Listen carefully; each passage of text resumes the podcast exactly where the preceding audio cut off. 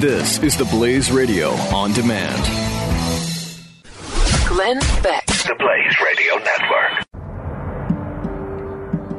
The year 1992.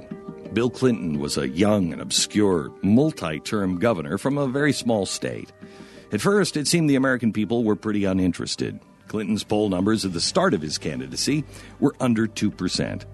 He had gained some momentum by the beginning of the primary season, but still finished a distant third in the 1992 Iowa caucus. As New Hampshire drew closer, Clinton was polling far behind Massachusetts Senator Paul Tsongas, and the Clinton women's scandals were already catching up to them. The name Gennifer Flowers was now everywhere in the news. Bill and Hillary knew they had to do something to change the momentum. So, after Super Bowl 26, the Clintons appeared together on 60 Minutes to address the allegations being made by the woman named Gennifer Flowers, who claimed she had a 12 year affair with Bill. The Clintons knew full well that a poor showing would end his candidacy. Who is Gennifer Flowers? How would you describe your relationship? You know, friendly but limited. I had I met her uh, in the late 70s when I was Attorney General. Uh, she was one of a number of young people who were working for the television stations around Little Rock.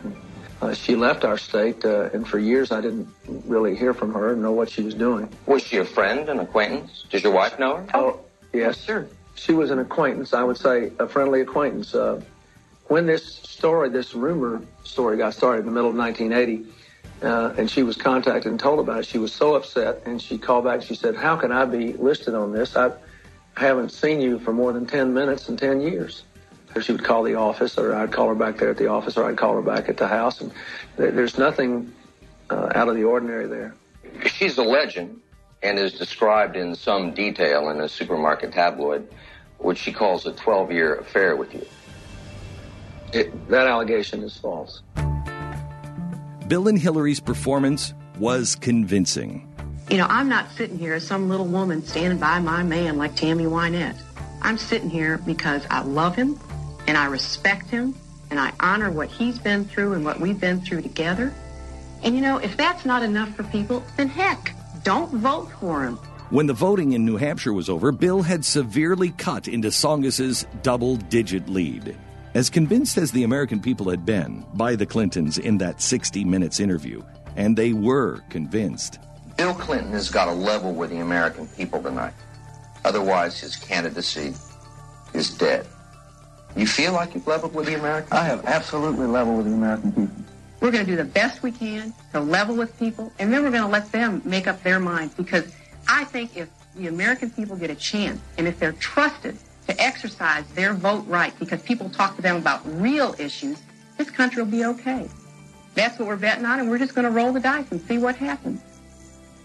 You called it a gamble. Uh, you came here tonight to try and put it behind you.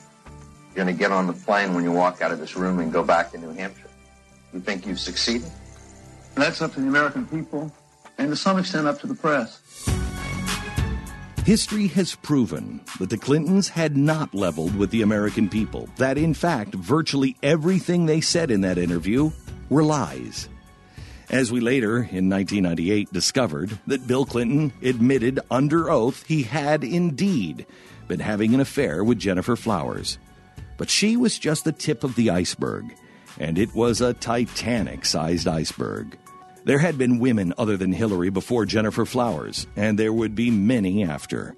In the late 70s, an Arkansas nursing home administrator and Clinton supporter, Juanita Broaddrick, was to meet with Clinton in a Little Rock hotel lobby. Bill asked if they could instead meet in her hotel room to avoid a crowd of reporters. She agreed. She has said that she regretted that decision ever since. Broaddrick claims that when they got to her hotel room, Clinton raped her. Then what happens? Then he tries to kiss me again. And the second time he tries to kiss me, he starts biting on my lip. He starts to uh, bite on my top lip. She says, quote, it was real panicky, panicky situation. I was even to the point where I was getting very noisy, yelling, please stop. But he didn't. Afterward, Bill Clinton headed for the door.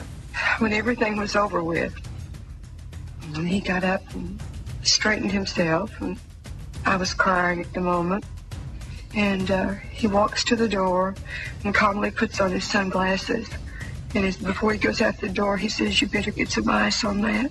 And he turns and went out the door. On your lip? Yeah. How does this have anything to do with Hillary?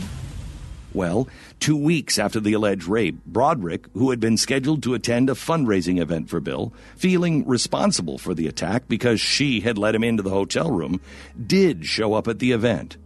There she encountered a determined and, to Juanita, frightening Hillary Clinton. I almost got nauseous when she came over to me. And she came over to me, took a hold of my hand, and said, I've heard so much about you and I've been dying to meet you or been wanting to meet you. I can't, this is paraphrasing right now.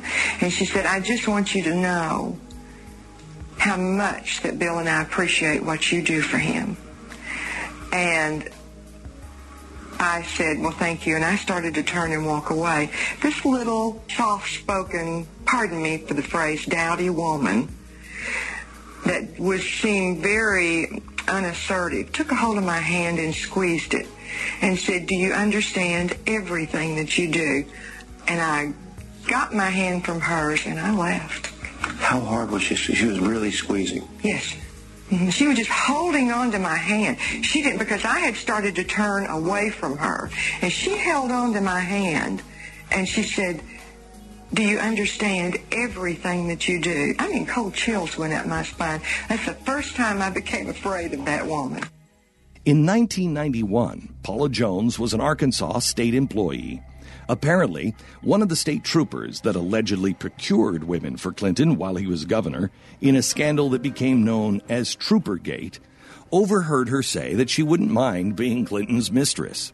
So, on May 8th, she was escorted by the trooper to Clinton's hotel room, where he allegedly propositioned and exposed himself to her. The advances were unwelcome, and Jones sued just before the statute of limitations expired. Clinton won the first round as a judge ruled that Jones could not show any damages from the incident. Jones appealed, and eventually Clinton paid Paula Jones $850,000 to drop the suit. In 1993, a White House volunteer under extreme financial distress, Kathleen Willey, came to the Oval Office to seek Bill's help in procuring paid employment. Instead of offering help, Clinton sexually assaulted her. Willey wound up becoming an unwilling participant in the Paula Jones case. Then, a 21 year old unpaid intern came to work at the White House in June 1995. This seemingly insignificant occurrence would begin a chain of events that would lead to the impeachment of the President of the United States of America for only the second time in our nation's history. The unpaid intern's name was Monica Lewinsky. By November, she and the president had started the sexual affair that would rock the White House. It continued for several years until the relationship finally came to light after Lewinsky shared details with a friend, a civil servant named Linda Tripp. Tripp had worked just outside the Oval Office and right next to the office of Hillary Clinton in the West Wing. She recorded what Lewinsky had told her and eventually went to the press with the story. Newsweek had the story but decided not to run with it. However, such was not the case on the burgeoning internet and an unknown and up and coming website called The Drudge Report. In 1998, Drudge ran with the story and blew it wide open. Eventually, there were hearings and lies to prosecutors, and in the end, impeachment proceedings.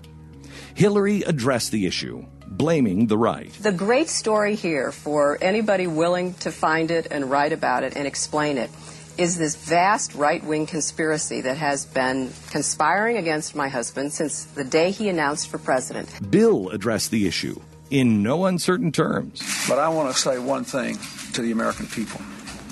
I want you to listen to me. I'm going to say this again. I did not have sexual relations with that woman, Miss Lewinsky. I never told anybody to lie, not a single time, never. These allegations are false, and I need to go back to work for the American people. Thank you. But one year later, Bill addressed the issue again.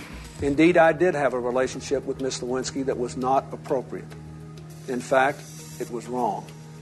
It constituted a critical lapse in judgment and a personal failure on my part for which I am solely and completely responsible. Linda Tripp has said of Bill Clinton that everyone knew within the West Wing, particularly those who had spent years with him, uh, of the thousands of women. But again, what does this have to do with Hillary Clinton? Worse, Hillary Clinton not only has always known about it, she made it her personal mission to disseminate information and destroy uh, the women with whom he dallied. From the start, it has been Hillary Clinton at the heart of the Clinton scorched earth policy regarding the women victims of her husband's inappropriate behavior.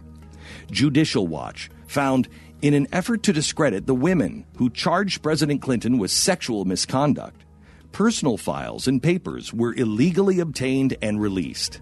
The courts found, under the Privacy Act, that the privacy of Linda Tripp and Kathleen Willey had been violated. End quote. This is from a Judicial Watch report, citing just a few more than 900 relevant files. Judicial Watch said that Hillary had been linked, quote, directly to the center, end quote, of the controversy. And yet, as she campaigns for president, Hillary Clinton released this amazing public service announcement about sexual assault. I want to send a message to every survivor of sexual assault. Don't let anyone silence your voice. You have a right to be heard, and you have a right to be believed. We're with you. A seemingly difficult stance for a woman fighting for women's rights that never believed and instead sought to destroy anyone and everyone that ever accused her husband. Next, the First Lady to the U.S. Senate to the Secretary of State, and now potentially the presidency. Glenn Beck. This is the Glenn Beck Program.